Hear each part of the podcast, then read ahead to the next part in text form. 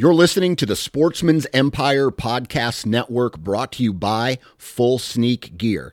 Check out their entire lineup at fullsneakgear.com. Also, be sure to check out our entire stable of podcasts at sportsmansempire.com.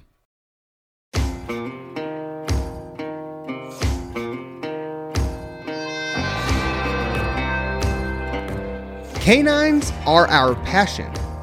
They are our addiction. They are our way of life, right down to the very core. And without them, we would be lost. The canines of this world really are something to behold. They assist us at work, they accompany us at home, and they perform for us in the field. No matter where we go, they are by our side. Canines really are a ride or die, and for that, we are grateful. This podcast will showcase working canines of various breeds and disciplines as we search for those canines and their handlers who are always striving to be the best at what they do. Those who are always grinding. Those who are always pushing the limits. Those who are always dogging. Join us on our adventures as it is sure to be a wild ride. I'm your host, Bryce Matthews. And I'm your co host, Steven Basham. And, And this, this is Semper Doggin.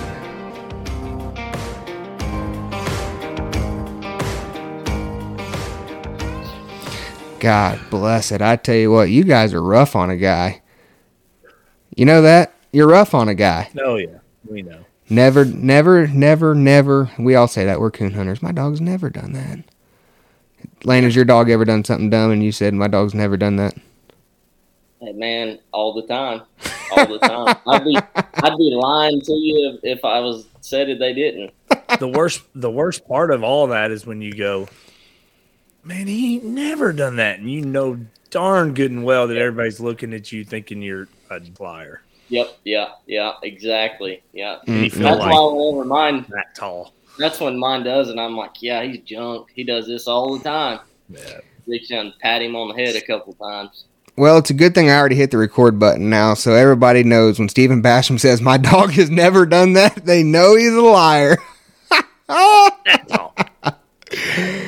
Guys, welcome, welcome, welcome to the first official Semper Doggin podcast where we have another guest on here.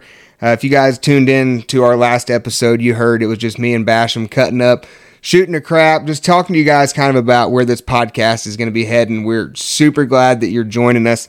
Uh, if you guys have followed along for any time with me on the Deep and Lonely podcast, I sure enough appreciate you for that. And I'm hoping that by adding a co host on here, adding somebody else who's knowledgeable about hounds, canines, dog sports, that this podcast is going to go to new heights. It's going to go to new levels, and you guys are going to be able to get all kinds of content um, that, that's just different from what you're getting. It's it's not so mundane. Um, it's not focused on one niche deal, and and that's kind of what we're we're hoping to do here. So to start things off right, though, we have recruited a guest today from the southern half. Well, I don't know. Are you southern? Are you more southern or more western? So I'm in I'm in northeast Oklahoma, so if you want to call that the Midwest part of the states, I don't know where you call it. I'm out here in the middle of nowhere, really. A Do- legend. Do, do you do you follow the Midwest versus everybody on Facebook? Do those memes I apply don't. to you? I I man, I don't I don't follow that. I'm gonna have to check it out. I guess is it? I guess Yeah, it's all good. Oh, it's great. It's great memes all about the Midwest. And so, I mean, I, that's how I usually can tell if somebody's Midwest or not. Do the memes apply to you or not? So you're going to have to check Yeah, it out. I don't know. I'll uh, I'll check that out and I'll get back with you on that one. I think we're behind the times on the memes. All right, guys. Well, if you haven't recognized that voice before, you're going to know it after this podcast. That is the familiar voice of Mr. Lane Denny from Oklahoma. Lane, how are you today, brother? Man, I'm good. How you guys? I can't complain. Doing Basham? What's going on in your end of the I'm world? doing Good. Little, little under the weather, but uh, hey, you got to fight through it. Suck it up, Buttercup. I know. That's what I always tell you. I know. You tell me that all the time. We'll be out hunting, and Bryce will go, "Oh man, let's let's just load them up. Let's just go home." I'll be like, "Suck it up, Buttercup. Let's go." Oh man, Lane, what what are you working on right now? What what what's your project? We're we're gonna get into what you your has beens and and what you've been winning with, but what do, what do you got going on right now? Man, uh, I'm hunting. Uh, I've got an 11 month old pup off a shop, and uh, his this pup's mama's off a Zeb3 and Hoochie Mama. Um, we call him Juice. Uh, I'm partners with him on a man. Uh, Mike Reed is his name. Mike has started this puppy.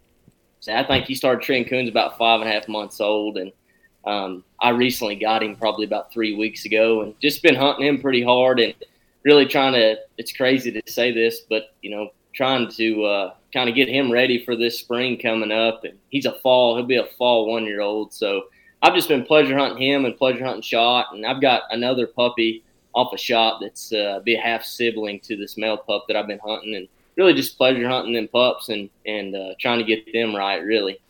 Yeah, I'm. We're gonna dive into that here in a little bit because one thing that I do want to pick your brain on is is shot and not so much what he's won. Because if anybody knows anything about coon hunting, competition coon hunting, they know what he's won. But I want to get into how you pleasure hunted him last winter because I believe you went through a little spell there where you said you just got back to the basics with him and, and did some pleasure hunting, if I if I remember correctly. Absolutely, yeah, absolutely, man. We had to hit the reset button on him. Yeah. All right. Well, guys, if you haven't before, uh, Lane has been on several podcasts. This is not his first podcast. This ain't his first rodeo. So what we don't like to do, we don't like to talk about the same stuff everybody talked about. But we still need you to know who Lane is if you haven't ever heard him before, and we appreciate you, you know, tuning into our podcast to get the info. So Lane, give us a just a brief description, who you are, where you're from, when you started coon hunting, and then we're gonna start, you know, just building this building this up to where we are today. Yeah, man, I uh, I'm 27 now, I guess. Uh, it's crazy to think that. Even how old I am, but yeah, I'm Wayne's got to think about how old he is. Yeah, yeah, that's when you know you're getting old. But 27, live in uh, Oklahoma, the northeast part of the state. Um, married to a pretty good woman. Gotta shout her out. Um, but uh, yeah, man, I'm just just uh, just a simple guy. I'm a diesel mechanic for a living. Uh, I don't coon hunt for a living. A lot of people think I do. You know, a lot of people think, man, you know, just he hunt for a living. No, I don't. I I still work from nine to five. You know, I got banker hours. Thankfully, I work for my brother. But um, but yeah, man, I'm just just a simple guy, I guess. Well, when when did you get into the coon hunting thing? Is this something that it has always been? Did you grow up doing it? Did you get into it in your teen years? When did you get into it? Yeah, so actually, my dad got me into it. Um, just a quick little backstory. Uh, my dad done it growing up. He he just had pleasure hounds. You know, man, they'd run deer, tree pot. They're just crazy. I mean, they might tree a coon every once in a while, you know. But um, so my mom's family and my dad's family is kind of family friends, and they kind of lived. They grew up just a couple miles from each other. But my dad, when he was in high school, he would like through the woods. It was like three miles from my mom's house, and he'd turn them dogs loose. And of course, back then, you know, his dogs, they wouldn't go hunting hardly. They'd kind of hunt around him. Well, he'd walk all the way to my mom's house and shoot, well, shoot whatever they tree, possums, coons, you know, whatever. Uh, and, uh, and then he'd hunt all the way home. But so my dad got me into it when I was 12. Uh, he bought me a couple pups, and uh, man, my brother got into it with me. My brother's nine years older than me, but he got into it with me too. And but we started them two pups, and and uh, I'll be honest with you, man. The rest is history. Uh, you know, it's it's crazy. The first time that I ever went, I just knew that I'd be doing this as long as I was able to walk. Man, I, I, will be coon hunting, and I knew that. It was just, it was hook, line, and sinker. It was just something that that I guess it was a bug that bit me. You know, I guess it was kind of like a drug for a drug addict. You know, but um, I've just been doing it ever since, man. It's an addiction for sure. I mean, I, I can agree with that. Like the first time I really went coon hunt was in college, and uh, addiction, like like you said, I knew from the right then and there, like okay, this is what I want to do. I don't know how I'm going to do it. I'm getting a late start on this, but this is what I'm going to do. Um, it's kind of crazy. You just when a bug bites you, it's there. Oh, a- absolutely, absolutely. I, I, think it's one of them deals where you either got it or you don't. You know, I mean, um, you know, and it's I think coon hunting is unlike anything else. Once you do it and you love it, there might be a time in your life where you might grow away from it, go to college or whatever, you know, but man, you'll always find yourself back at it. And, and that's kind of something I did too. Uh, when I went to college, uh, I thought, man, I'm gonna sell my stuff, and uh, so, anyways, I kept my dog, I kept Emmy, and uh, I sold my box, I sold my rifle, I sold everything, and and uh, long story short, I went to college about 30 minutes. Didn't know it at the time, but I went to college about 30 minutes from George Major's house, and and if if if you're a coon hunter, you know who the legend is. You know George Major Jr. And so, anyways, I got I, I knew who he was obviously, and I didn't know he lived that close. But um, anyways, I hooked up with him. Ended up bringing my dog up and bought all my stuff. Bought another Garmin. Bought another box. I ended up getting back into it. You know, I was I was out of it for about three months. I guess I wasn't out of it very long. Just enough to upgrade all your equipment. yeah, yeah. I've done that a time or two. Well, guys, what we really want to talk about here is is Emmy, and you heard Lane mention her earlier. You know, that's the dog he had when he was in college, and that's the one thing he didn't sell. I bet you're glad he didn't, aren't you? Yeah, absolutely, man. That dog has been an absolute blessing to me um, and my family, and and everybody that uh, that she is that you know that's hunted her. You know, I've had a couple guys hunt her. Just she's just been an awesome blessing. It's it's unreal. You know, it's crazy to think a way a, the way a coonhound can bless somebody, you know, and, and do what what she's done for me and my family. It's it's crazy. It's awesome. It's a good deal. Yeah. So Spavinaw Creek, insane Emmy. Where did the Spavinaw Creek come from? Is that a creek around your house? Like I'm guessing. Yeah. So yeah, that's uh that was the creek that I grew up coon hunting as a kid. That was a that was the creek. The very first time I ever went coon hunting was on Spavinaw Creek. Um, my dad lived. at. I grew up on a about a 90 acre farm, I think it was, and it kind of joined the creek there. And man, we would coon hunt all the way down that creek, and and uh, so that's kind of where I got my start at. And I've I've had dogs before her, you know, and um, just you know I, I never really named anything like that. I just whatever was on their papers, I would just put them in my name. I didn't really have a you know a, a thing, and I got her, and man, I just knew she was something special, and, and I thought, man, I I just want to name her after that, you know, because you know that that creek bottom is is what uh, what hooked me into this thing, and and what's really ultimately come to change my life forever, you know. So that's where I got that, and the insane part of it. A lot of people ask me, they're like, "Well, she off of you know insane cane or anything like that?" And she she don't go back to none of that, but when she was a puppy, man, she she acted insane like you could have her tied to the tied to a truck, and if somebody walked by, you think she's going to eat them alive. Just be underneath the truck, growling at them, you know, and just she was just crazy acting. But really, she grew out of that, of course, you know, with age. But um, we just called her that, and and it just kind of stuck with her. So, did you get her as a pup, a pup pup? Like, have you done all the training and everything on her?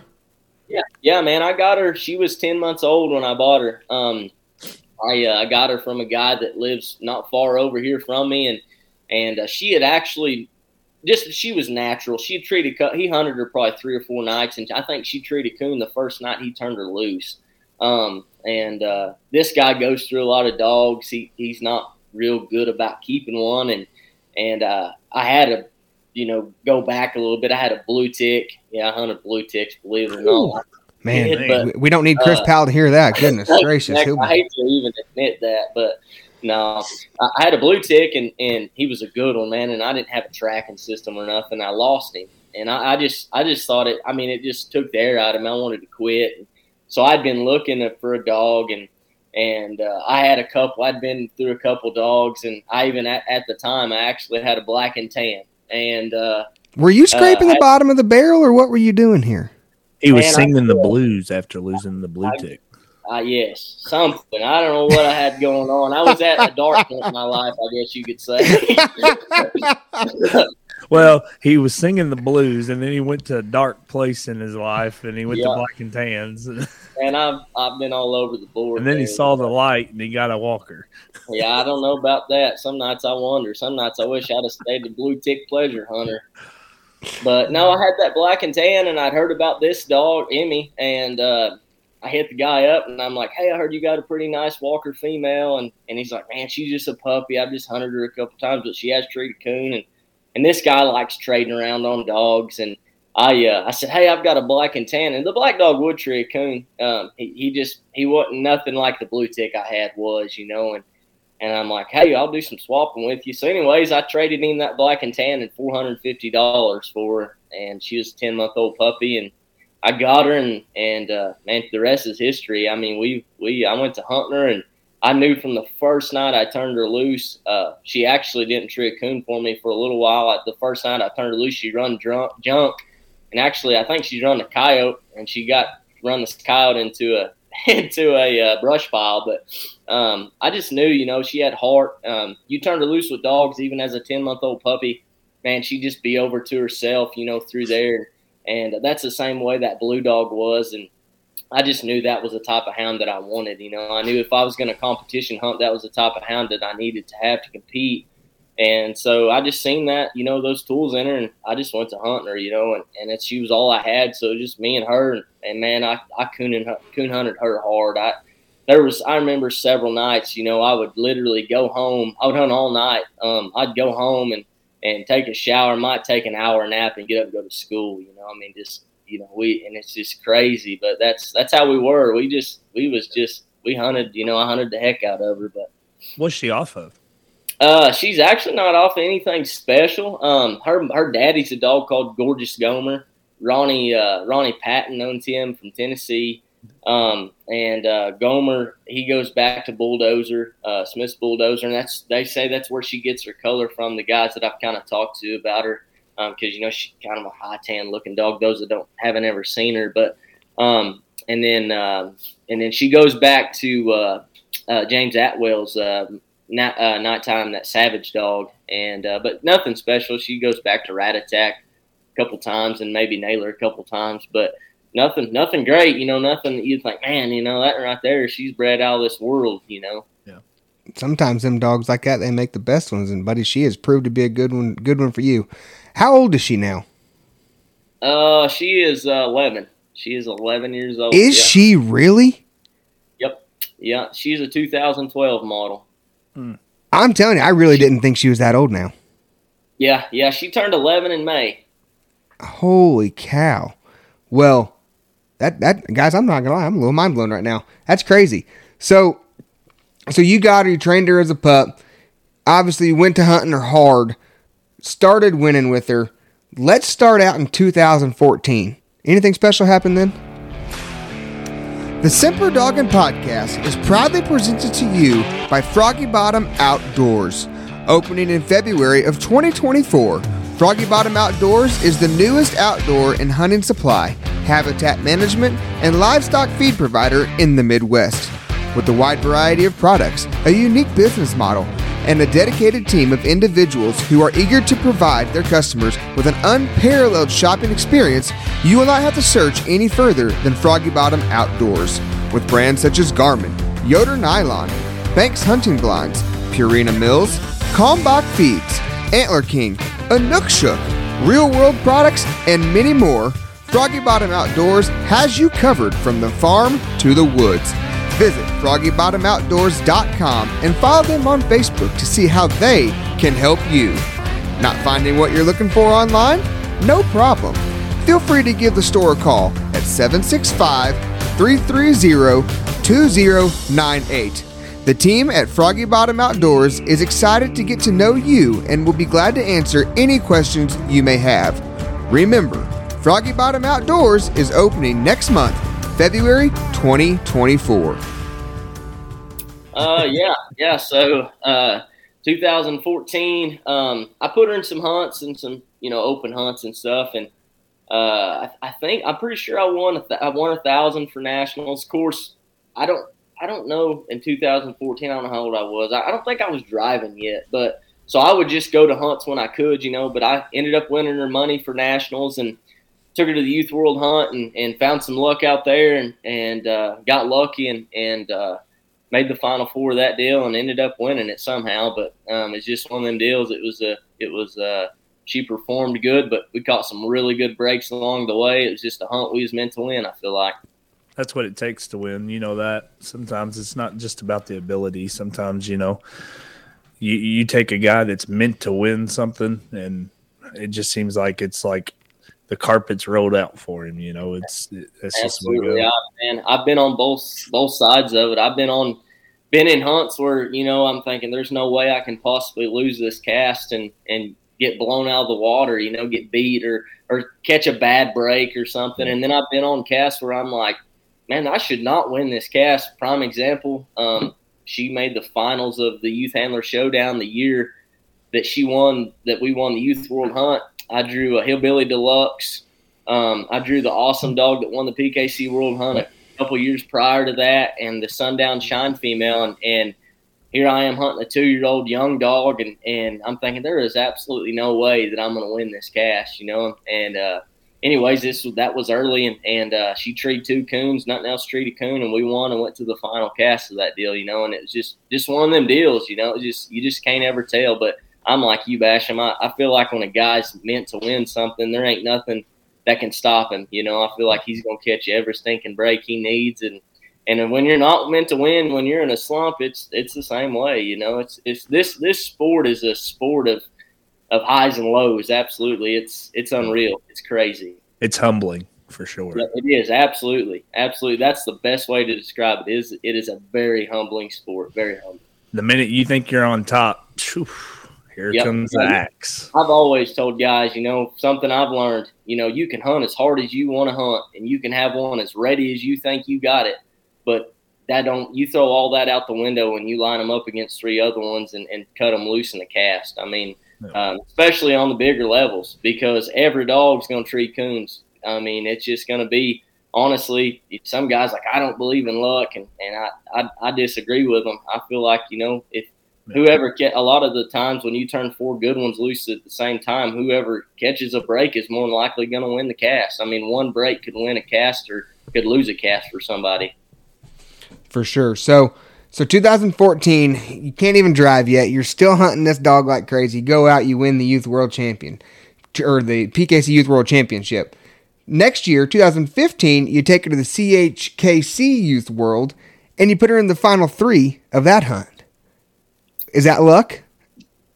Uh, yeah, I think so. That's what I'm going to count it to. Uh, you know, but uh, you know, we we I just hunted her, man, and, and I had her. She was on a roll. I mean, that goes back to being lucky. I think you know when you get on a roll, you better keep going. We won the Youth World Hunt in October, and the following spring was the CHKC Youth World Hunt, and uh, you know she looked good out there. She done what she had to do.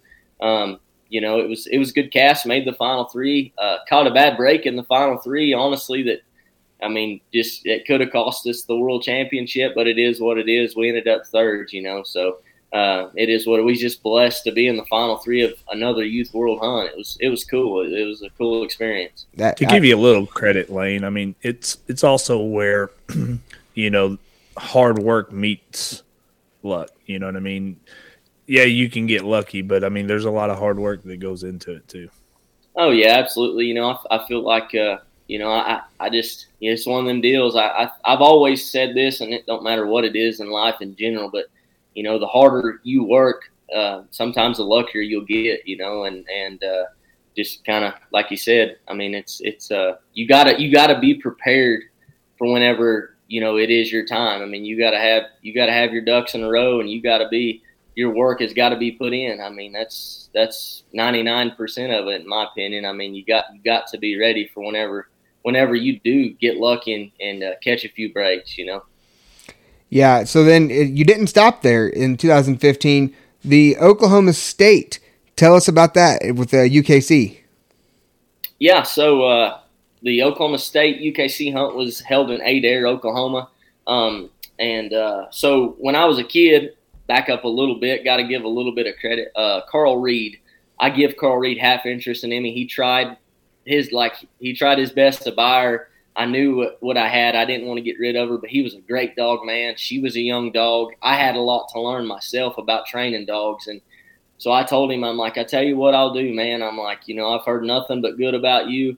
Um, I'll give you half of her uh, if you want to take her and hunt her and, and help, you know, help me along, you know, just kind of give me pointers here and there. And he hauled us around before we had our license and he took us to Youth World Hunt, um, stuff like that. But it was the state UKC hunt was held at his club um, and uh, I believe I was a freshman in college. I had, I had Emmy. I wasn't even hunting her a whole lot yet at this point. I don't think I'd met George yet. I didn't know George lived up there, but I left from college on a Friday and drove down there and uh, got lucky and won my cast uh, both nights. And back then it was, you know, the high scoring double cast winner was your state champion. They didn't have a final cast hunt off or nothing like that, like we do our state hunt now. But we ended up winning our cast both nights and and uh, ended up winning uh, the Oklahoma State UKC championship, and it was it was a cool thing. I that was a goal that I'd always wanted to win. You know, you see, you know, it's you know it's it's always a big hunt to win. I feel like I mean, uh, and and it was it was a cool experience. You know, we won a dog box, and I've still got that dog box today.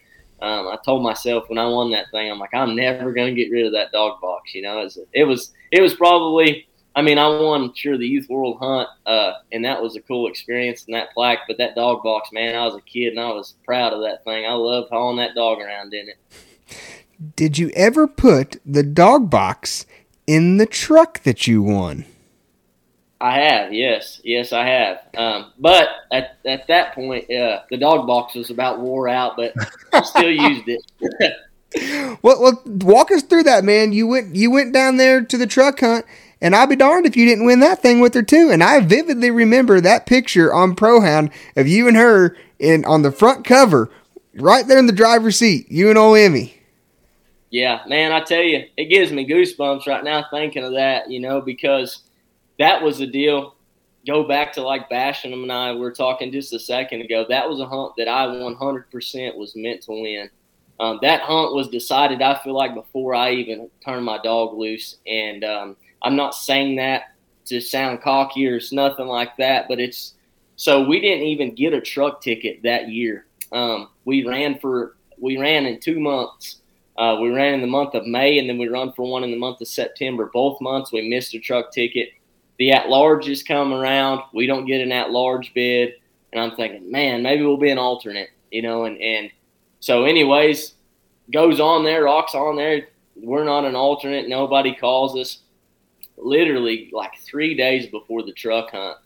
I get a. I'm working at work. I worked for my brother back then too.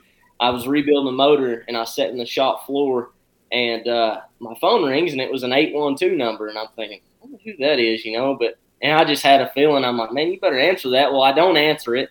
And we go on lunch break. I'm like, I'm gonna call this whoever it is back, call him back, and it's Jerry, Jerry Mole, and he worked for PKC at the time, and he said, hey, he's like, uh, uh, uh, Brennan Castleman's female come into heat, and he just called us said he's not going to make it. Do you want to come hunt for a new truck? And I said, absolutely, I do. And uh, so, like three days before the truck hunt, my dog, I'll be hundred percent honest with you guys, man. I hadn't been hunting her hard. She wasn't. It wasn't like I had her ready, you know, because all I just lost hope. I'm like, man, I'm not going to get to go hunt the truck hunt. Uh, you know, and it's kind of, I think it was kind of a bad winter that year, the here, if I remember right. So I'm like, it is what it is. We'll try again next year.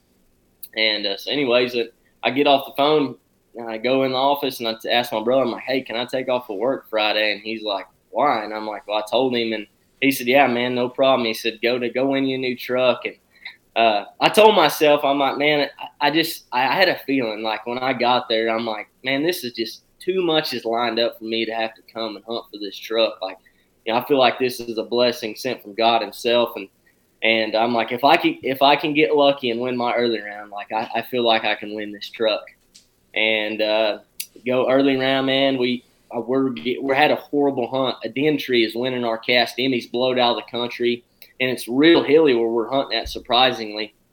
And uh, uh, Doug Compton's my judge, and and it's winding down there toward the end of the cast. Of course, my dog showing her treat on the Garmin, and uh, I've got to get to where I can hear her. Man, I'm just sick and it works out to where all these dogs are on the dog lead because I was struck in, and uh, I'm so the six is working, and we're I'm like, hey, we need to walk to the top of this hill right here. So we take off, and we're huffing and puffing, and Doug Compton stayed with me the whole way, and we get up to the top of this hill, and you can hear a treat in there, man. And uh, so, anyways, I I uh, they Doug hears them, they get cut back loose before I get treed in. I was just I was just shocked at the time, you know, I could even hear and uh, I get her treat in, and and uh, anyways, uh, we go into her. The hunt runs out as we're getting to her, and, and she's got a coon to advance to the next round, and and that right there, I, I caught some breaks like that to win the youth world hunt. Just did kind of a different scenario. So I'm like, man, maybe this is this maybe this maybe maybe this is meant to be. And uh, late round, we had a shootout. Uh, I ended up winning the cast. I think she treed three coons, and I think we treed like seven total. I treed three, another dog treed three, and then another dog treed one. Um, and then we was in the final four, uh, you know, and and uh, that was just cool in itself, you know, to be in the final cast of a truck hunt. Um, you know, I just I just I think I was just barely old enough to get into the casino. I think I just turned 18, and uh, but I was I was in it. Cheyenne Cummins was in the final cast with us, and he's a local guy here too, you know. And me was, and was Cheyenne, he hunting Shaq? Yep, he was hunting Shaq. Um, you know, so he, he kind of kind of calmed my nerves a little bit. Cheyenne, for those that don't know Cheyenne, he's a, a joker, man. He loves cracking up, joking, and nice. uh, I remember I was on the phone with Amy Thomas, and she was doing my interview, and he walks by me and he says, "Hey, Lane, go ahead and tell her that second place ain't too bad for a kid."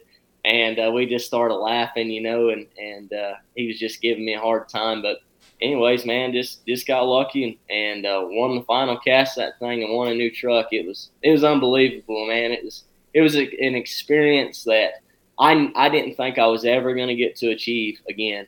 Um, but you know, God works in amazing ways, and and uh, you know he's he's blessed us blessed us ultimately again. You know this last winter, but uh, it was it was awesome. It really was. Yeah. So so you go out there, you win the truck. And how old is she when you won the truck? Uh, so it'd been 2018. So she was a six year old. So she's a seasoned she's a seasoned dog at this point. You know, I really think yeah, she's in yeah. her in her prime at that time. Absolutely, absolutely. Uh, you know, she she as a as a one year old, she was she was deadly. She was a very nice dog, and she went she got into heat, um, went through a rough stage, and kind of never found herself again until she was about four and a half. And then when she was four and a half, five, she settled down and and uh, man, she she was absolutely she was the she was the right kind. I mean, she was everything that anybody would have loved to have on the end of their lead. She was one that couldn't ever count out. I don't care. There's if there was five minutes in a cast and you, she was off the dog lead, you couldn't count her out as long as she was within striking distance. You know. What what made you keep a hold of her and hunt her through that rough period from one to four and a half. I mean, that's a long time where she didn't really ever find herself again. What what made right. you just hold on to her and not, you know, if you had guys wanting to buy her, why didn't you just send her down the road and make a little cash?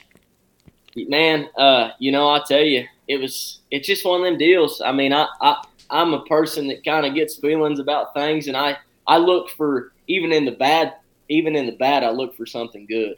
Um, you know, uh, me, me, I've grown up as a kid. I played sports. I wasn't ever the fastest or the strongest, but I had the work ethic.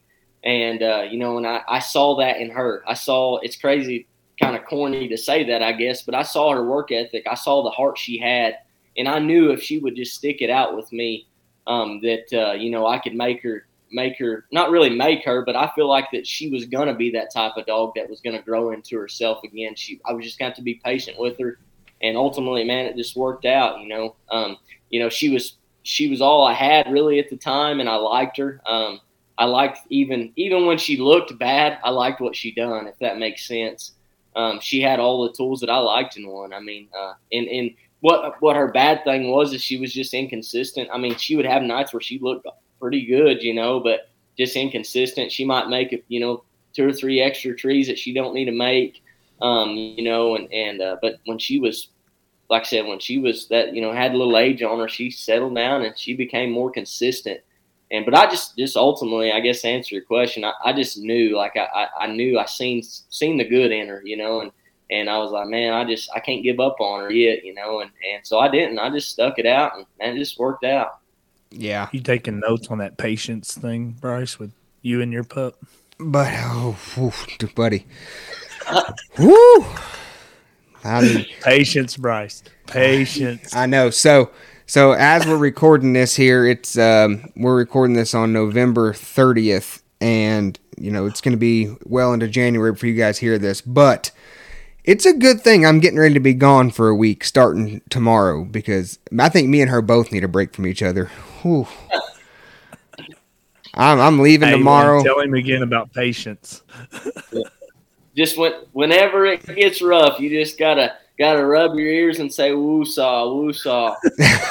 I'm gonna have to try that because by golly, last night it was like freaking 12:30 in the morning, and I'm tromping through the thickest stuff on the reservoir trying to get to this dog, and she struck this track by the road, and buddy, she drove it, and I'm like, oh yes, this is gonna be a good one, and she let out three big old long balls, make the hair on the back of your neck stand up, and she rolled it over into a chop, ah ah ah.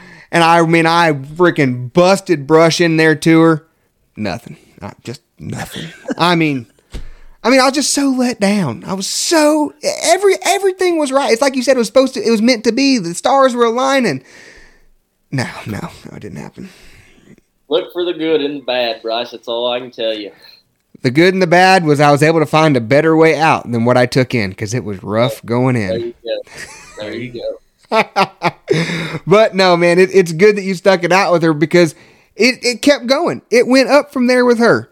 2019, you accomplished something that I've been wanting to accomplish. Basham's been wanting to accomplish. 99% of the guys in the competition coon hunting are wanting to accomplish. You, sir, became the United Kennel Club world champion. Walk us through it.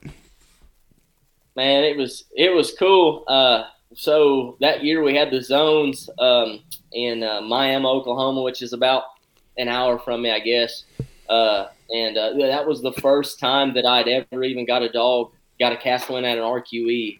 That was at the time, that was my goal. I'm like, man, I just want to win a cast at an RQE. I just always had a bad luck, bad luck, bad luck at RQEs. And, um, anyways, I, I get her qualified in Girard, Kansas and uh, we uh, I go to uh, the zones there at the house. I get to guide, and I won my cast the first night, and uh, uh, I didn't have a very good score. Uh, I cost her. I treated her right up. She was running wide open. Treated her out of the truck. You know, me being the great handler that I am, I treated her out of the truck and took a minus. Thank goodness she treated two coons and made up for it. But I knew I was. I, I, knew I was going to have to to win the next night to advance, and got lucky and treed the only coon we seen the next night.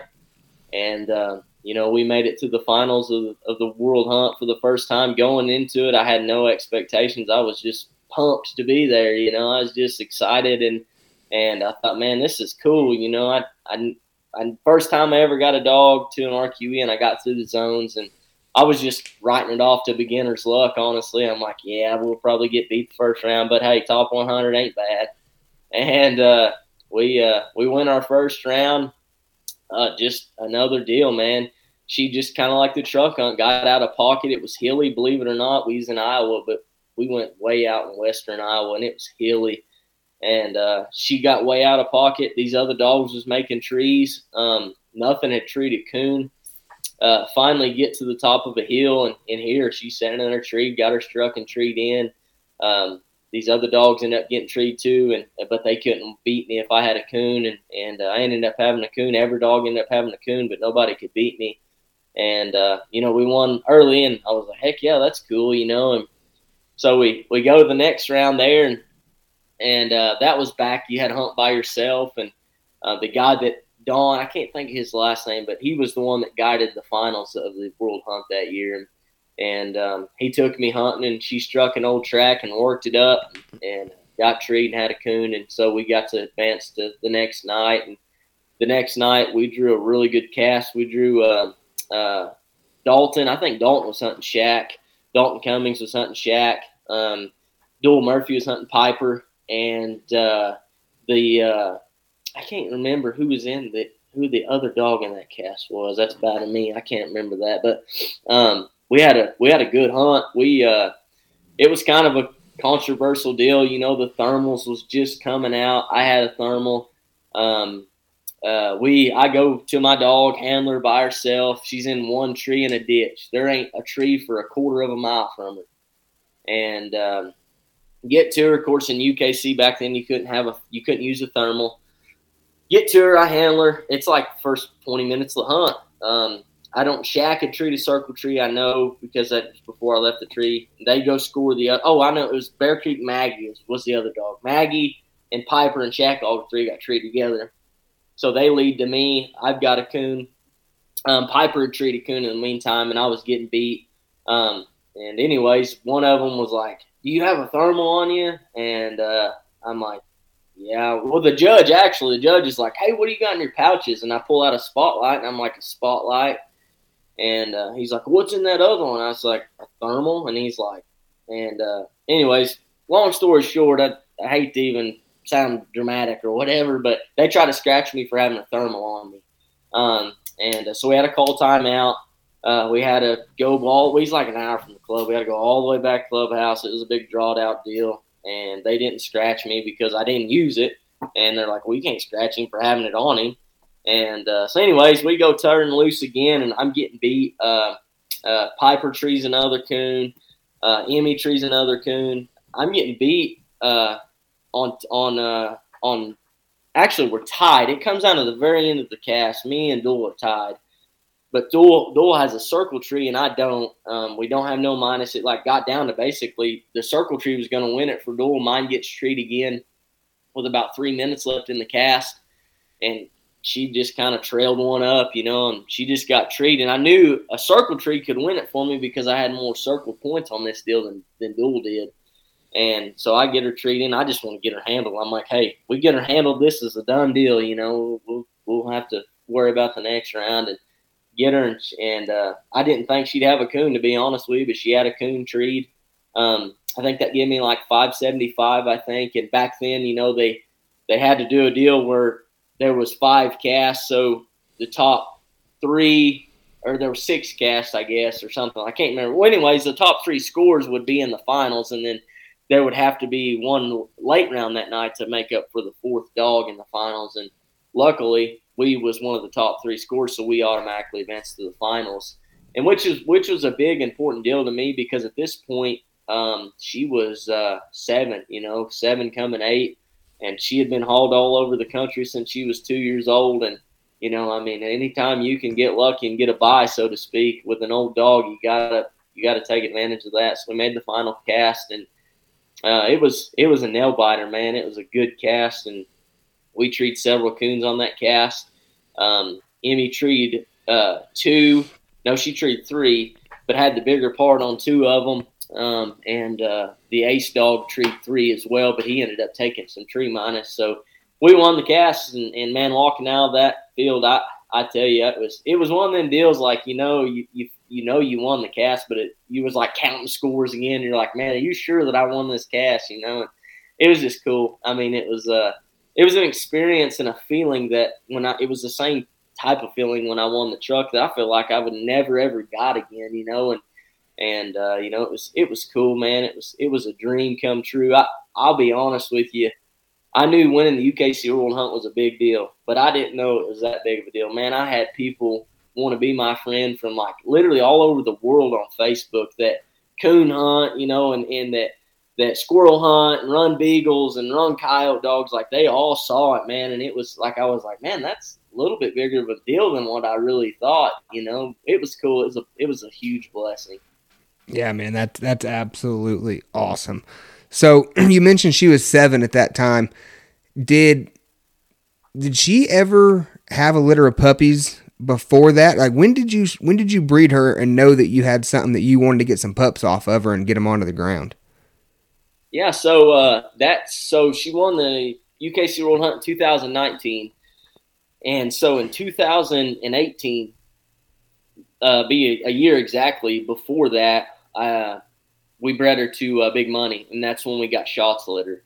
Um, so, and that was a litter that, man, like when we when I I kept, I actually so Shot was Kevin Cable's pick of the litter, and I kept the millionaire dog that we'll talk about in a little bit, and I kept a female that was called Fit. I called her Counterfeit, and I kept them two. And but yeah, man, that litter them two puppies that I started, I was like, man, these puppies like act so good. But back up a little bit, we actually bred her as a two year old. We bred her to Mafia, Cheyenne's dog. Um, and anyways, it was it was I don't know. It, somehow something else got to her. I, I don't know if it happened at my house or what. Um, probably did. I, I don't know, but um, she had a, cro- a litter of crossbred puppies, and um, she uh, they were black and tans, but um, but these The black and tan came back that you traded for. yeah, exactly. That's probably what it is. Truth be known, that would be that would be something. But my dad sent me a video of these pups when they were like nine weeks old, treeing on a coontail, and uh, I'm thinking that's kind of odd, you know. And and uh, so I kept a male pup out of that cross, and and that pup started treeing coons at like ten months old. He wasn't nothing special. Boy had a big mouth. He treed coons. That was it. And uh, but I knew I'm like well, that's kind of weird, you know. I'm like maybe she will reproduce pretty good, and then and then when them puppies off of big money started early, I'm thinking you know maybe maybe she'll reproduce pretty good, you know. And it's it's not. I mean, obviously it's some of the male dog, but I'm a female guy. Like honestly, like I I, I believe without a doubt, I feel like that you know.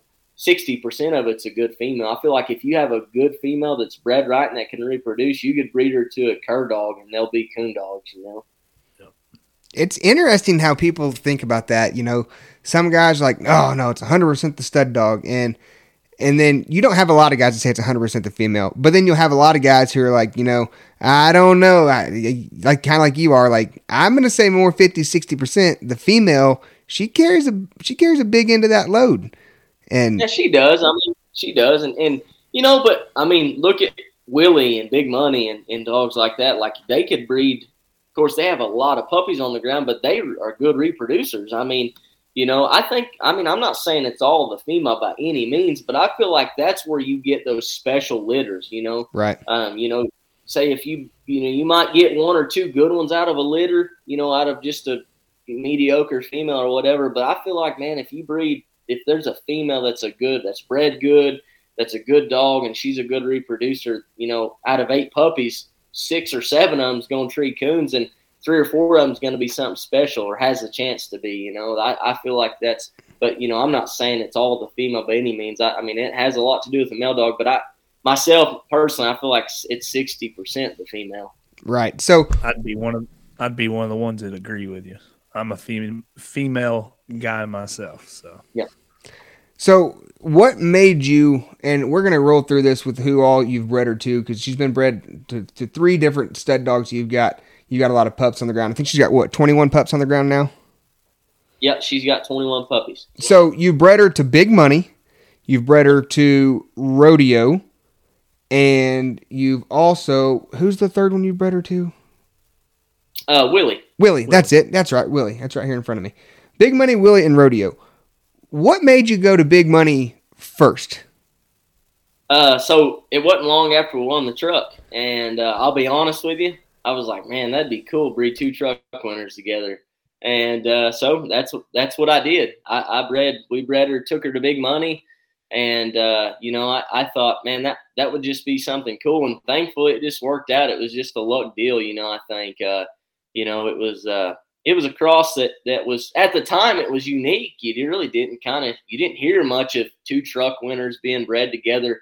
Um, and uh, you know, and then of course when we won the UKC World Hunt, that world champion to world champion cross hadn't been made since Insane Jane X Jr. to my knowledge. Maybe it had been, but at the that time, was a big cross right there.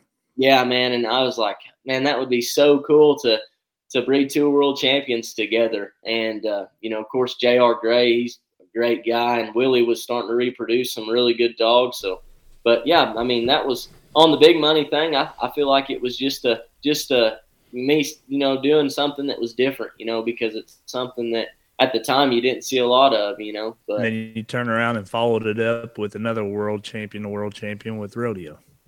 Yeah, yeah. So then we we uh, we bred her to uh, rodeo, and and uh, you know rodeo actually um, the guy that raised rodeo um, they they called him Joker as a pup, but I got to hunt with Joker rodeo, whatever you want to call him. I got to hunt with him a lot when he was 11, 12 months old. The guy over in Northwest Arkansas had him, and uh, man, he was he was something special. He was a barker, but he was he was a coon treer even as a pup.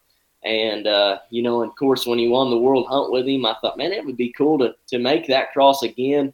Um, you know, at the time, we really didn't know what rodeo was going to reproduce like, uh, but man, he's he's starting to throw some good puppies. You know, They're starting to come around. they are. You know, so it's it's just been it's just worked out. Luckily, I mean, um, all three that we have got puppies out of worked out for. We bred her a couple times to some different semen um, that didn't. She didn't. She had one dead puppy apiece, and and I, I was kind of bummed about one of them. One of them we we bought some Z three semen from Ryan hmm. Croson and stuck in her.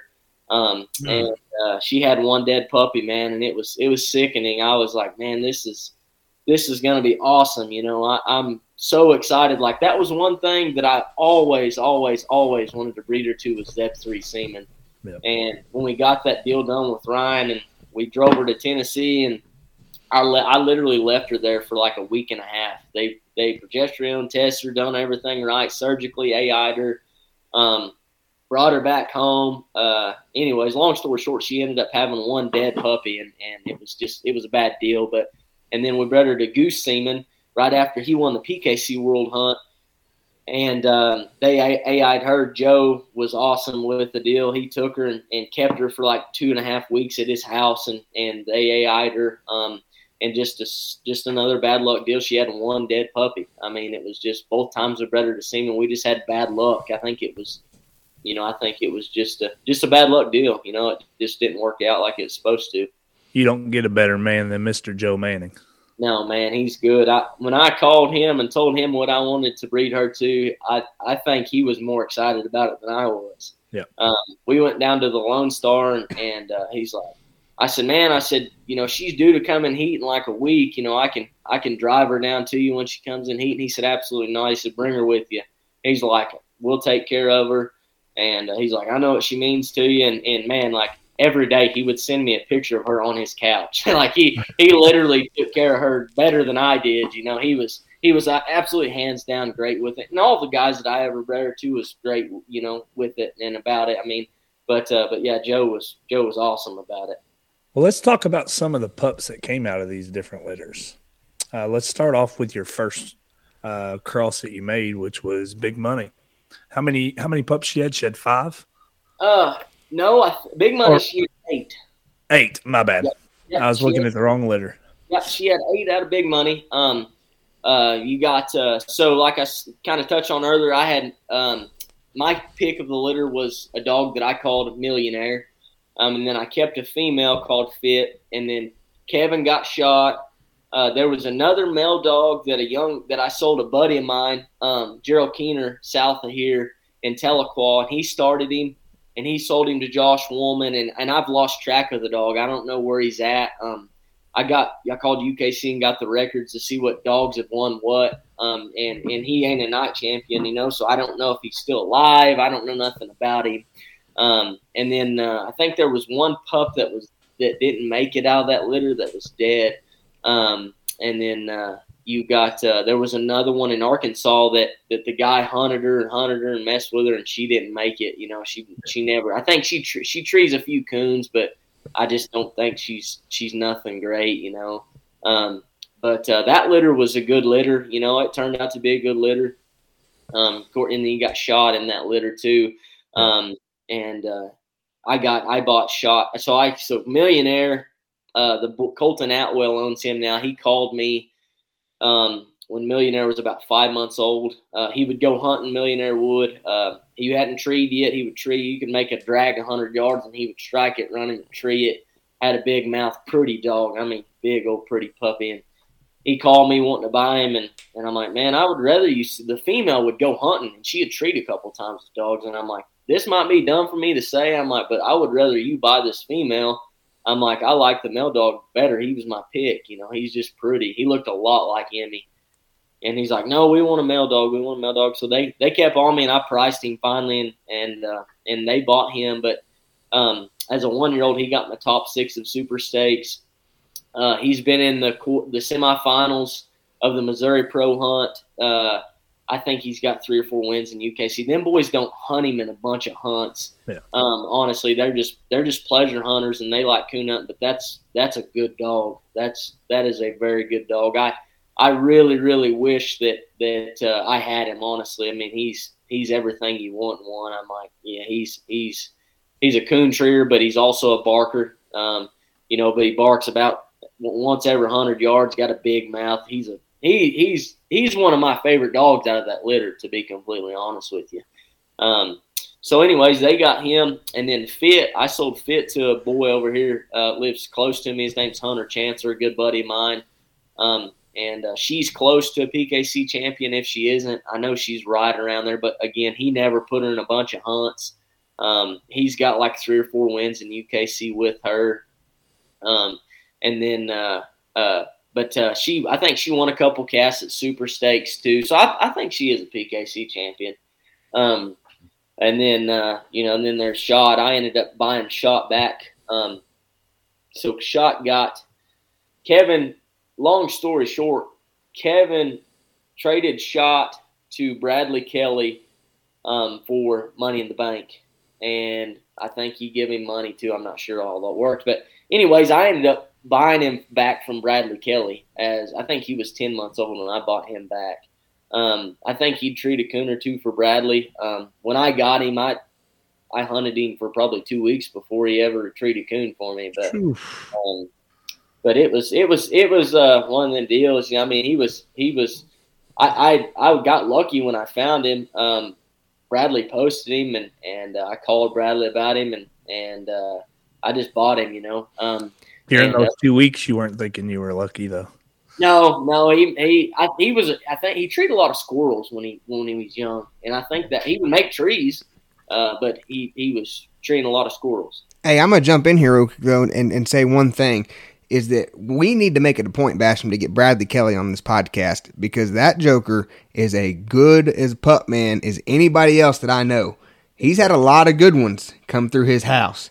And you, like yeah, you said, yeah. you got you had world champion money in the bank. He called him Duke. I hunted with him whenever he called him Duke. You got shot. There's um, the Indiana Hannah dog. there's just a lot of good dogs that have come out of Bradley Kelly's house, and he's just a quiet guy. He don't take the mic, but I think that I think that'd be a good one. So let's put that under our hat for a future podcast. Definitely. But yeah, we I got shot uh, when he's 10, 10 months old, and and uh, it, he was just like his mama. He was aggravating, man. He was an aggravating dog, and but it just worked out. You know, he's he's been good to me and my family. You know, so. Um, but uh, but yeah, that litter was a great litter. I mean, that litter turned out great. I think. I mean, um, the ones that got that have been put in the hunts have won. You know, like I said, it's just kind of a deal where the most of the guys just haven't pushed them like I did. Shot, you know, um, the millionaire dog. I, I feel like without a doubt he's got the tools that it takes to win just as much as my dog has. You know, but them guys just they just coon hunt. You know, and and uh, the only I think he took him to his two year old super stakes too. Um, he won a couple early rounds. He didn't win late, um, but uh, but then he didn't take him as a three year old. But Fit same way. Fit was Fit was a nice female. Um, she had her quirks like all of them did, you know, in that litter, but she was a good one. Speaking of shot, and uh, he won a truck too. You got them parked uh, side by side outside. no, I actually don't. I uh, so the one I won with Emmy, um, I give it to my dad. My dad drove it for a while. Um, he, I, I was lucky, blessed. I had a good truck at the time, and my dad you know, he, his vehicle was giving him problems. And, and I told him, I'm like, man, I'm like, just take this truck and drive it. I'm like, you can have it.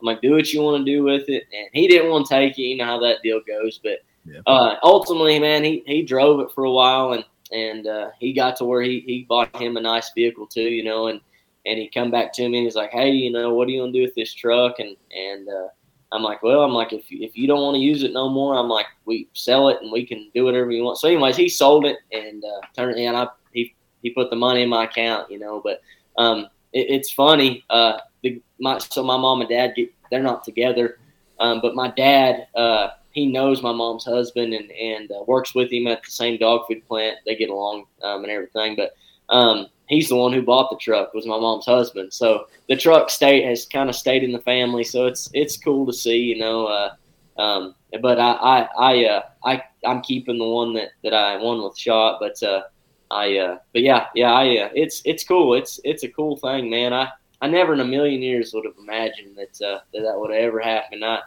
you know I, I knew. I knew that shot was just like Emmy, the good and the bad. I, I seen both in him and I'm not saying that I didn't feel like he was going to win nothing big, but I just, you know, at the time, I'm like, there's just, this is crazy, man. There ain't no way that I'm going to win two trucks. And, and, but, you know, this sport has been a blessing to me, man. I'm telling you, God has blessed me beyond measure. I, I can't I can't express just how thankful and blessed I am because of of these dogs, man. It's crazy as a kid when I got into this sport. If you'd have told me that it, it would have made me what I am today and, and blessed me like it has, I'd have been like, "There's no way." Um, but it's it's just amazing, man. It's it's I'm very very very humble and very blessed for it because, it, you know, at the end of the day, man, it's it's uh there's a million people that would love to be in my shoes, and I just can't thank thank God enough for for allowing me to to to you know just to be blessed like I've been. It's it's it's unreal good. I mean, it's it's cool. It really is. Definitely well said. Well said. Uh, so we move on from the uh, money litter and we go into it looks like uh, probably your most productive litter, and uh, that is uh, the litter when you bred her to Willie. Let's talk about those pups.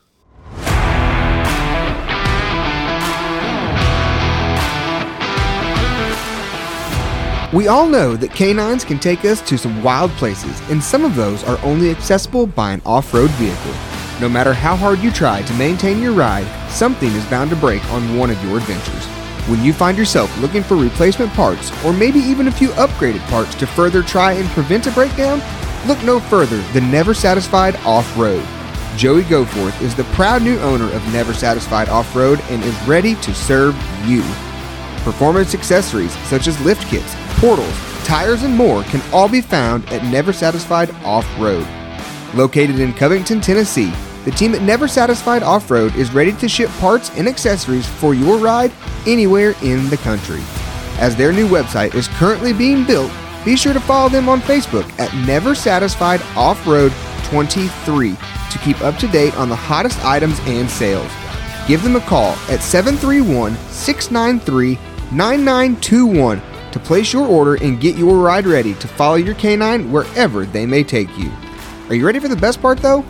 Mention that you heard this ad on the Semper Doggin podcast and you will receive a Semper Doggin approved listener discount.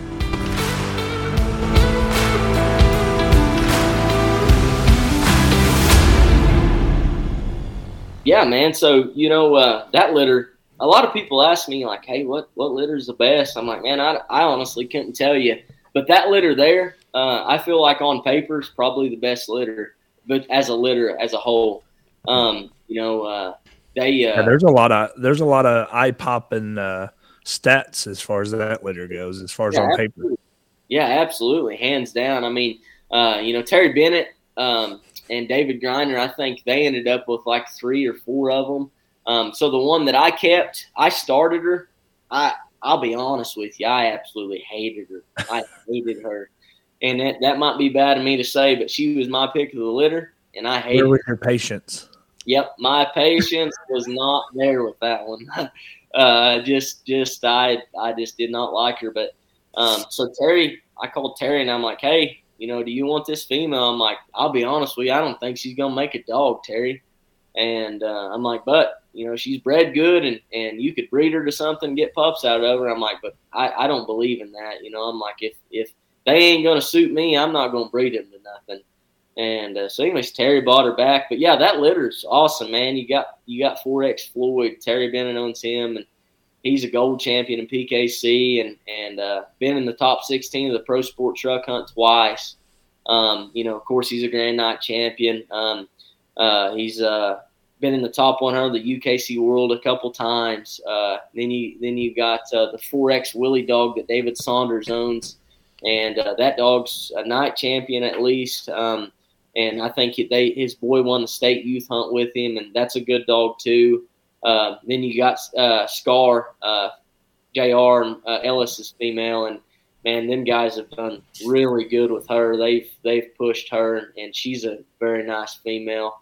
Um, probably one of the best ones that you can ask to draw, you know, when she's on. But it sounds to me like she's a lot like her mama. You know, I don't hunt with her every night, but JR's kind of told me her flaws and, and sounds to me a lot like Emmy when she was, you know, two or three year old. And, but, uh, you know, heck, they won Walker Days with her and, and, uh, you know, got her in the finals of Autumn Oaks and almost won the Triple Crown with her. I mean, um, you know, so got beat out by their own dog. Yeah, by, by their own dog. Them lucky guys, I tell you, that, that's crazy. Them guys there.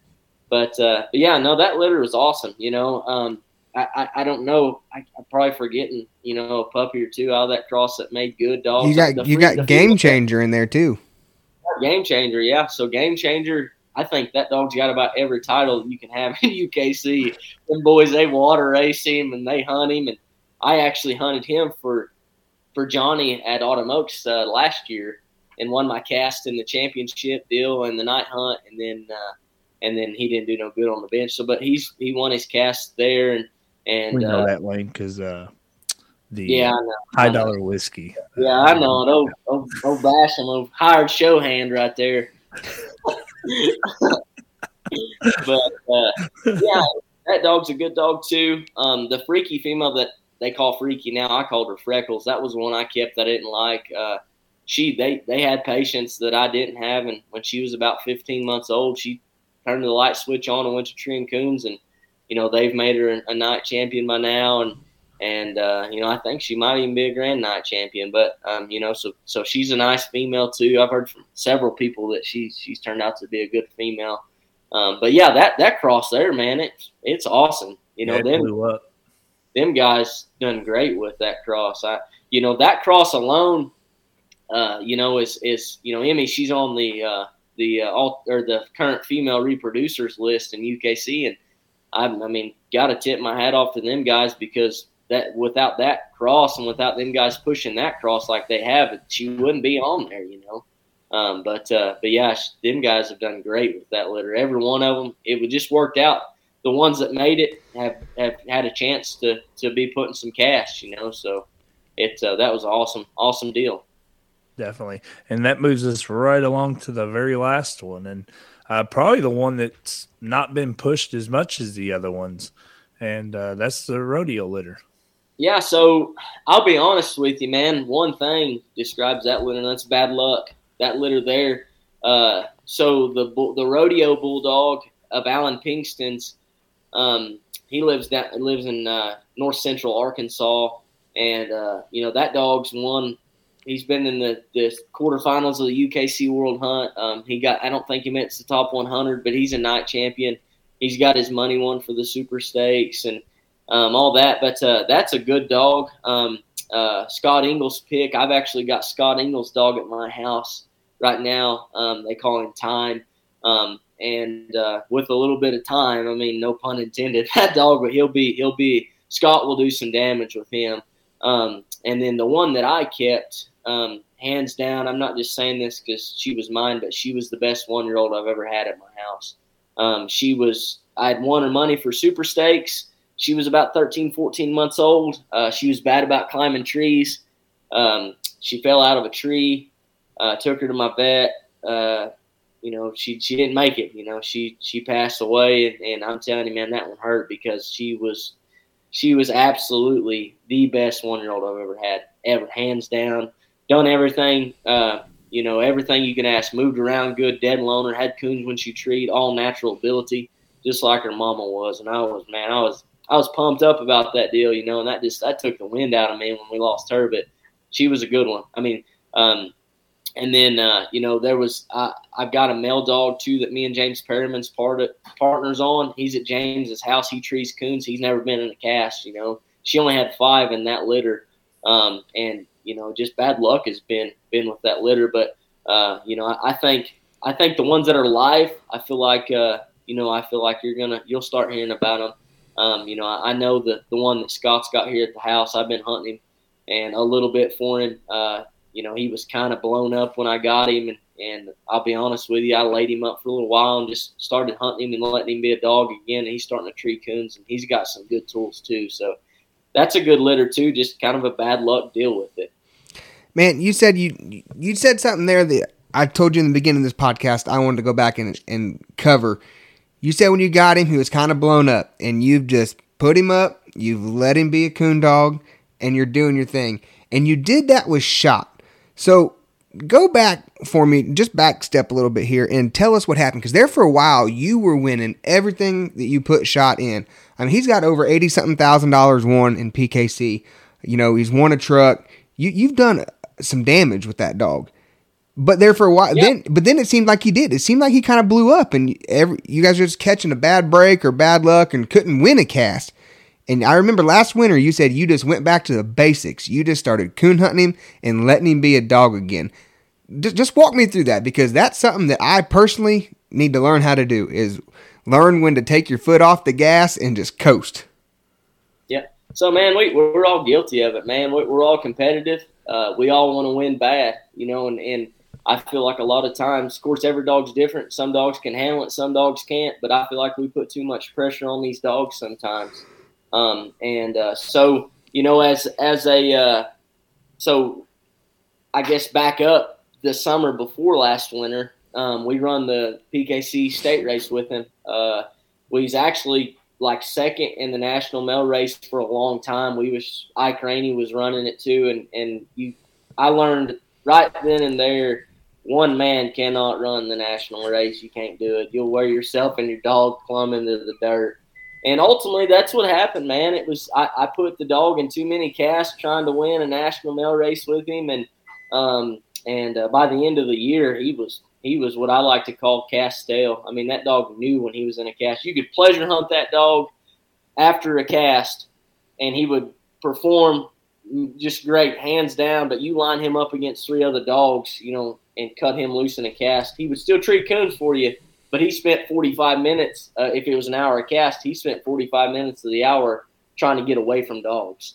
Um, and uh, so, you know, I just he was just he was burnt out. Like he, I hauled him too much and put too much pressure on him. I wasn't pleasure hunting him like I needed to be.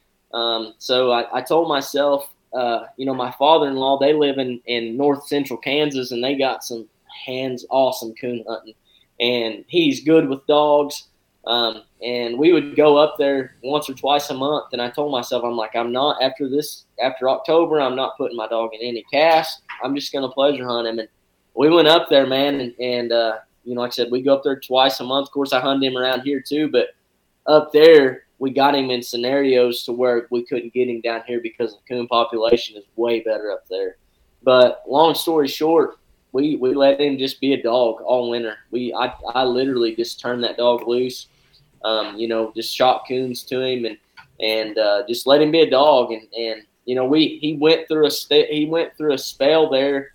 The biggest flaw in the dog when he what he was doing in the summertime was if dogs covered him, he would just pack up and leave. Um, you know, they didn't have to get rough with him. They didn't have to make an off bark. He just didn't want to be around another dog.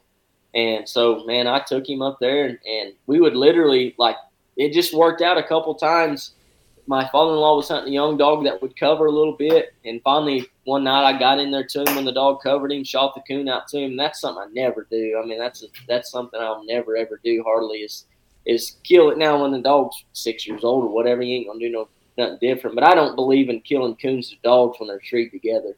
Um, and I killed this, killed a couple coons soon when a dog would cover him, and but uh, got him over that, and I just pleasure on him. Killed uh, if he treed forty coons and you know in a month he'd get 40 of them i mean uh, you know i, I uh, that's something that i never really have been big about um, but that opened my eyes. I feel like that's the best way to hit the reset button on a dog so to speak is is just turn them loose let them be a dog and kill them coons to them and that's what I did, you know, and and uh, you know, thankfully he he mentally he, he he matured mentally, and and I always said if the dog would ever mature mentally, you know, he, he was always a good dog. He always had the coon treeing ability, you know, the ability to move around good. Um, you know, he, he was a dead loner. I mean, he had all the tools of what I looked for one in one, but he just mentally, you could tell he wasn't mentally mature. Some nights he was there and some nights he wasn't, just kind of like a little kid, you know, in school, I guess. But, um, you know, and, and mentally that winter, he mentally matured and, and we just got back to the basics with him and, and I literally just coon hunted him all winter and, and just let him be a dog. But, um, you know, I think that pro sport truck hunt that was about an hour from my house that February, I think it was, was the first hunt we put him in after just hunting him all winter. And, and man, the dog was, he, he, he was doing things that he never done. When he was a young dog before this, he treated a lot of coons. But like I said, he spent a lot of time trying to get as far away from dogs as he could. Um, you know, now he's not going to cover dogs. He ain't going to do none of that. But that winter, man, he, he picked up a tool that I've never had in a dog, even in Emmy. Uh, he he might be a half a mile off the the first tree of the night, but if he was in a patch of woods or there was three coons right there by him, he would tree all three of them off the recut. I mean, just bang, bang, bang.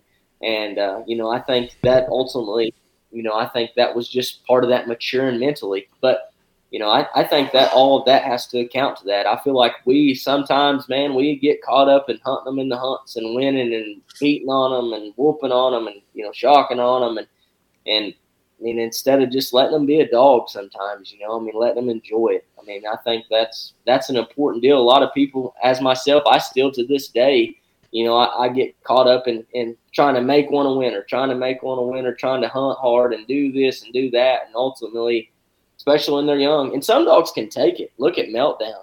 Meltdown, man, you could shock him and beat him and do whatever you want to do to that dog. And when you cut him loose, it didn't matter what you was doing. You could run enough electricity through that dog, Dustin did, to probably light up the town of Dallas. Um, but that dog, man, he could take it, you know, and, and some of them can, but very few of them can. Man, that that's something that I did literally last night. I was telling you about that story earlier. Is me and my little pup now. She's 17 months old now, maybe. Don't hold me at the stake on that one. Um, but she, it's taken her longer to mentally mature than I would expect for one to. She's coming along and she's treeing coons, but the last few nights we just haven't been clicking together. We've been butting heads. And I went out last night knowing good and well that I'm getting ready to be gone for a week. And I put the T5 on her. That way there was no way I could do when when I get in them moods and I'm frustrated, I, I can't hit the button. Put a T5 on him, let him be a dog. You know, that's just something that I had to do. Yeah, best thing to do sometimes turn them loose, get back in the truck. I mean, because I mean, if uh, I've done it several nights, especially on young dogs, man, just been so mad, and I knew, man, I, am just gonna whoop them. I, when I get to that tree, they're gonna take it, and uh, man, just you know, just calm down and, and just just uh, let them be a dog. I mean, I, you know, it's it's crazy. Sometimes the, you know, I, I there was something that somebody told me one time in college. I was on a livestock judging team as our coach. He said, "Kiss the kiss method. Keep it simple, stupid." And sometimes that's the best thing you can do. Yep. Hey, that, what I tell you, Bryce. I mean, look out, look out for old Spot. You know, me and Bryce, me and Bryce went out and uh, had a good weekend a couple weekends ago, and uh, I told him kind of the same thing. I haven't hit a competition hunt in oh, two and a half months now, and uh, I'm just it's just me and one dog, and anybody that knows me knows. Usually, whenever I roll up, I got a dog box trailer, and I'll have six or seven, and uh, uh, it's just me and one dog, and uh, not just for him. Sometimes as handlers, we need a reset button because we get we get so running up and down the road and you get so focused on a goal on winning and when it all comes crumbling down you need a reset button. You need to go back to your roots and figure out why why do i even coon hunt? Why do i even do this you know? And sometimes i feel like that not only the dog needs it but the handler needs that reset button too yeah, absolutely. I'm I'm I'm kind of different, you know. The most guys they could they could take away all the competition hunts tomorrow, and I would still coon hunt. Uh, now, would I hunt a different type of dog? Absolutely. I don't think I would have a big, wild, dead, no. lonely type of dog. No. I'd, I'd use I don't, you know. I mean, I would just want something that would go tree coons, you know. And and uh, but you know, I, I I'm just a coon hunter. I, I ultimately I got into this sport because man, I, I love dogs. I love the competition side of it, but there's several guys that I know, man. They'll be honest with you. They'll be like, the only reason why I do this is the competition. And, and ultimately, I feel like that. You know, a lot of times, eh, you know, if that's the only reason why you're in it, man, it's it's it's you're gonna want to get burnt out on it because you're gonna go through slumps. Your dog's gonna look bad. You know, you as a handler, you're not gonna be able to get on the same page as the dog. And I've been there, I've done it all, and and I know, like, you know, it's it's sometimes you you just got to take a step back and, and say, man, I'm just gonna go coon hunt tonight. Like I. I'm just gonna load my dog up, literally not even look at my Garmin. I'm just gonna sit on my tailgate and listen to my dog tree, and and and that's that's that's what got me into it. You know, was the sound of the dog. I mean, so uh, you know, it was uh, yeah, absolutely. I agree with you 100. percent I mean, we as we as we as handlers and houndsmen, we have to have a reset button too, just like athletes do. You know. And that's why we wanted to bring you on here. It, it and that's kind of what embodies Semper dogging, always dogging. And it's not just about one training style doesn't fit every single dog. It's about that mutual uh, bond between that houndsman and that dog. You know, it's your feelings going down that leash into that dog, being able to understand the dog and the change of behaviors before it ever happens, you know, into an actual result. And uh, like I said, that's why we wanted to bring you on here is because it's a passion of not just competing, but having a dog, training a dog, being friends with the dog, being buddies with the dog, and ultimately just living life, chasing dogs and and training them. Yeah, absolutely, man. I tell you, I've always said it. Uh, you know, I feel like you you if you really want to see a dog perform and to look as good as he can look, uh, you know, you won't see that until you respect that dog as much as he respects you. And uh, you know, I feel like whenever you get a dog to perform for you, not only for his own pleasure, but for your pleasure, that dog, man, is, is gonna he, he will absolutely perform one hundred percent better. And from my experience, you'll uh, get more dog, hard out of a dog. Absolutely, every dog that I've ever been successful with, Emmy was that way, Shots that way. Uh, this this pup out of shot that I've got high hopes for, he's that way too.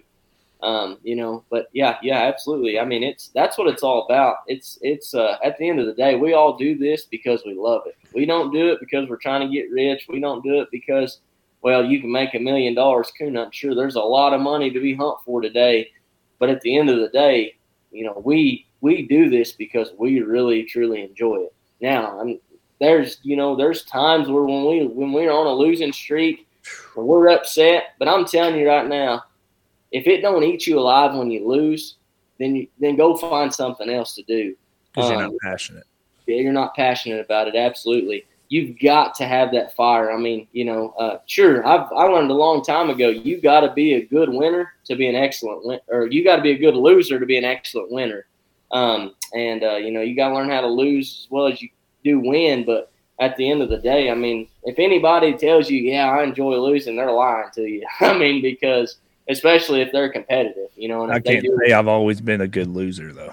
we're, we're working on that. We're working on hey, that. We we let's not talk about that. That's the elephant in the room. Let's not talk. About. Yeah, yeah. I mean, that's that's all of us. You know, we gotta. We I had to learn when I was a kid, man. I tell you right now, I was a handful. Um, you know, but I'm not uh, a kid, Lane. yeah. Uh, you know, I've learned though. You know, I mean, it is what it is. Uh, you know, it's at the end of the day, you you just you got to enjoy it. I mean, um, you know, but uh, it's it's it's crazy. You know, like I said, it's it's this sport. There's so much opportunities for it. Um, you know, but you have to be passionate about it, just like an athlete is about his sport he plays. You know, I feel like, you know, because when times get tough, you know, and there's there's it's especially in hunting because when you're out there hunting six seven nights a week there ain't a fan base watching you do that. There's not somebody saying yeah you're doing good. Keep it up you know? Uh, it's just you and nature out there you know and and uh, th- there's you know you got to really enjoy what you do especially in this sport or, or it's to get tough and you'll want to quit you know but yeah for sure.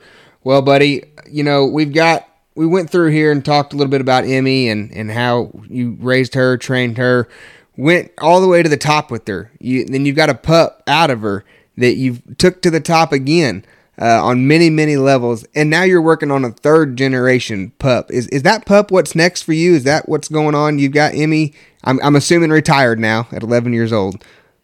Yeah, yeah. She uh, right now as we speak, she's so she stays at my dad's house. She's probably sleeping on my dad's couch right now.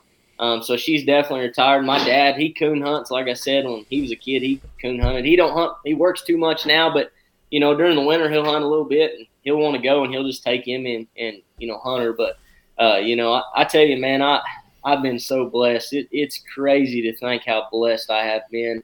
Um, especially to think that you know I've been doing it since I was twelve.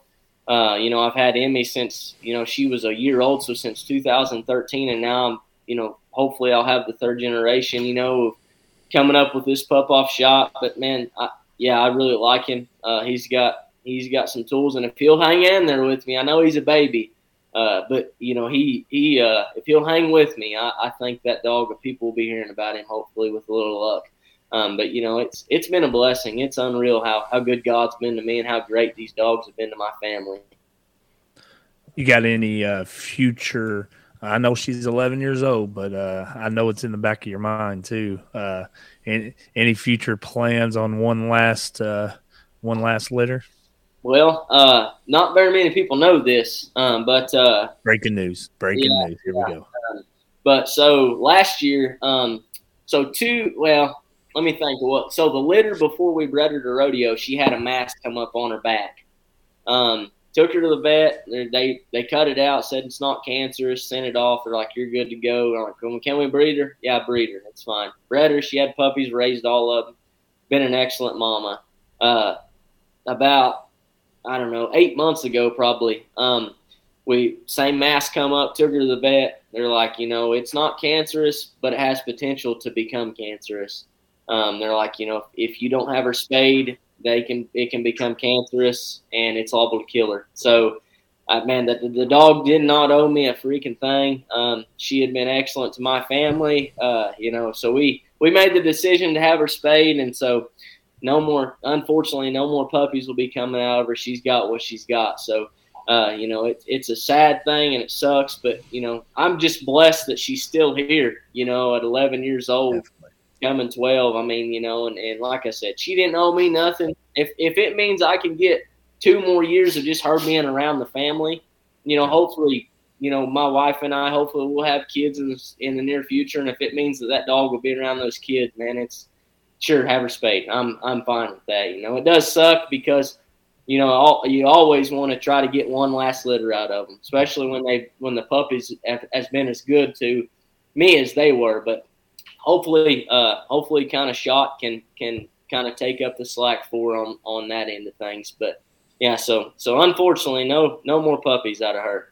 Yeah. Well, man, she's been like you said, you've said it a bunch on here. She's been just great to your family and and the good Lord has blessed you in in everything that he's given you. And you know, I think all three of us sitting here on this podcast, we could say the same thing, you know. We've we've all had some good times in here and we got to thank the good man above for it. So, um, you got anything else you want to talk about, man? I, I, hope you can listen to this here years down the road and think about all the good times you had with Emmy and the pups out of her, and we'll let you end her with whatever you got on your mind, buddy.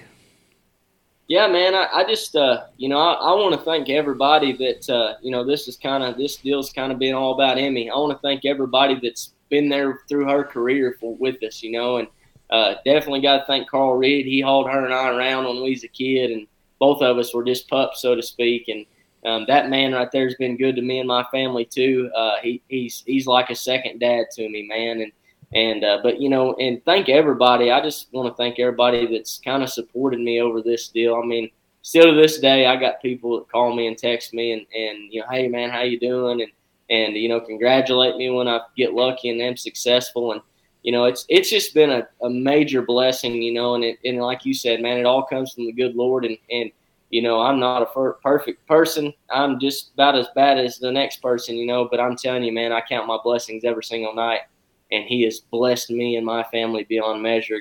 Definitely got thank you know thankful for that. But um, you know, it's it's uh yeah, man. I, and one more thing, I just my ultimate goal. People still ask me this. You know, they're like, "Well, now that you're retired, Emmy, what do you want out of her?" And I'm like, "She don't owe me nothing, but." You know what would put the cherry on the top of the cake, so to speak, is when she's dead and gone. If she gets inducted into the PKC Hall of Fame, um, you know, because man, I, I feel like I'm biased and, and I don't brag on one enough. I don't think sometimes, but I've just always been that way. But you know, I feel like that that dog right there deserves it as much as any any dog. I mean, both performance and reproduction. I mean, uh, you know, and if she don't get it, that's fine. But man, I just feel like just just my opinion, that's what that's the only thing I want left. You know, is is uh, somebody to vote her into the Hall of Fame. You know, and that would be that would be awesome to me. But it's it's it's been a wonderful ride with her and, and these, these shot and every other dog that I've been able to hunt with out of them. And like I said, I'm just blessed beyond measure. It's it's unreal how, how good God has been to me and my family. Absolutely. Basham, you got anything to wrap us up here, brother man? No, I think uh, Man, I think I'm gonna I think I'm gonna leave it to the professional there and uh, let him in this segment. Shoot, just He sounded uh, he sounded awfully good saying it, so uh, I'm just gonna leave it all at that. Yeah, yeah, Mr. Lane, man, great guest and great to have you on here. Great friend. Um, love watching you compete on the level that you do. Love seeing everything you got going on.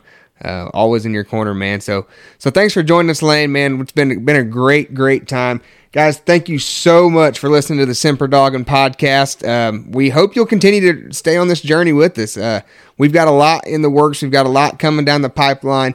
Uh, Basham and I, we're dreamers, man. We've got big, big visions for this thing. Big dream. And and like, Man, go ahead, Lane. I want to thank you guys too for having me on this deal. You know, I uh, I always enjoy doing podcasts just because I like talking to people, and I consider you two my friends. You know, so it's just like I'm sitting down here talking to my buddies, and I, that's you guys do awesome with this, and and I hope and pray for you guys, man. It just takes off because both y'all.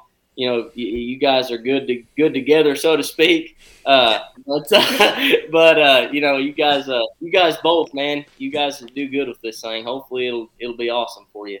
Yeah, man, we sure appreciate that. And like I said, you know, guys, we, we've got big visions for this. And, and like Lane said about his pup, if you guys will just stay with us, just stay with us, it's it's bound to be something good. So make sure you guys check out our awesome sponsors. They've been they've been really good to us and supporting us in this new endeavor. Um, we hope we hope you enjoyed it. Uh, we, we've just got a lot coming on. We're having a lot of fun doing this. So Basham, Lane, once again, thanks guys um, for joining me tonight. And listeners, we'll see you in a couple weeks. Be sure to follow us on our Facebook page, the Semper Doggin Podcast. You can go over there. You can uh, interact with us over there. Drop some pictures of you and your dogs. Give us some uh, topics on what you guys want to hear about. Tell us if we did good. Tell us if we sucked. We like to hear it all. But it's it's a good it's a good community Facebook page. Uh, everybody can go over there and kind of hang out and chat and and just be one another and enjoy the dogs. So, guys, until next time, keep dogging.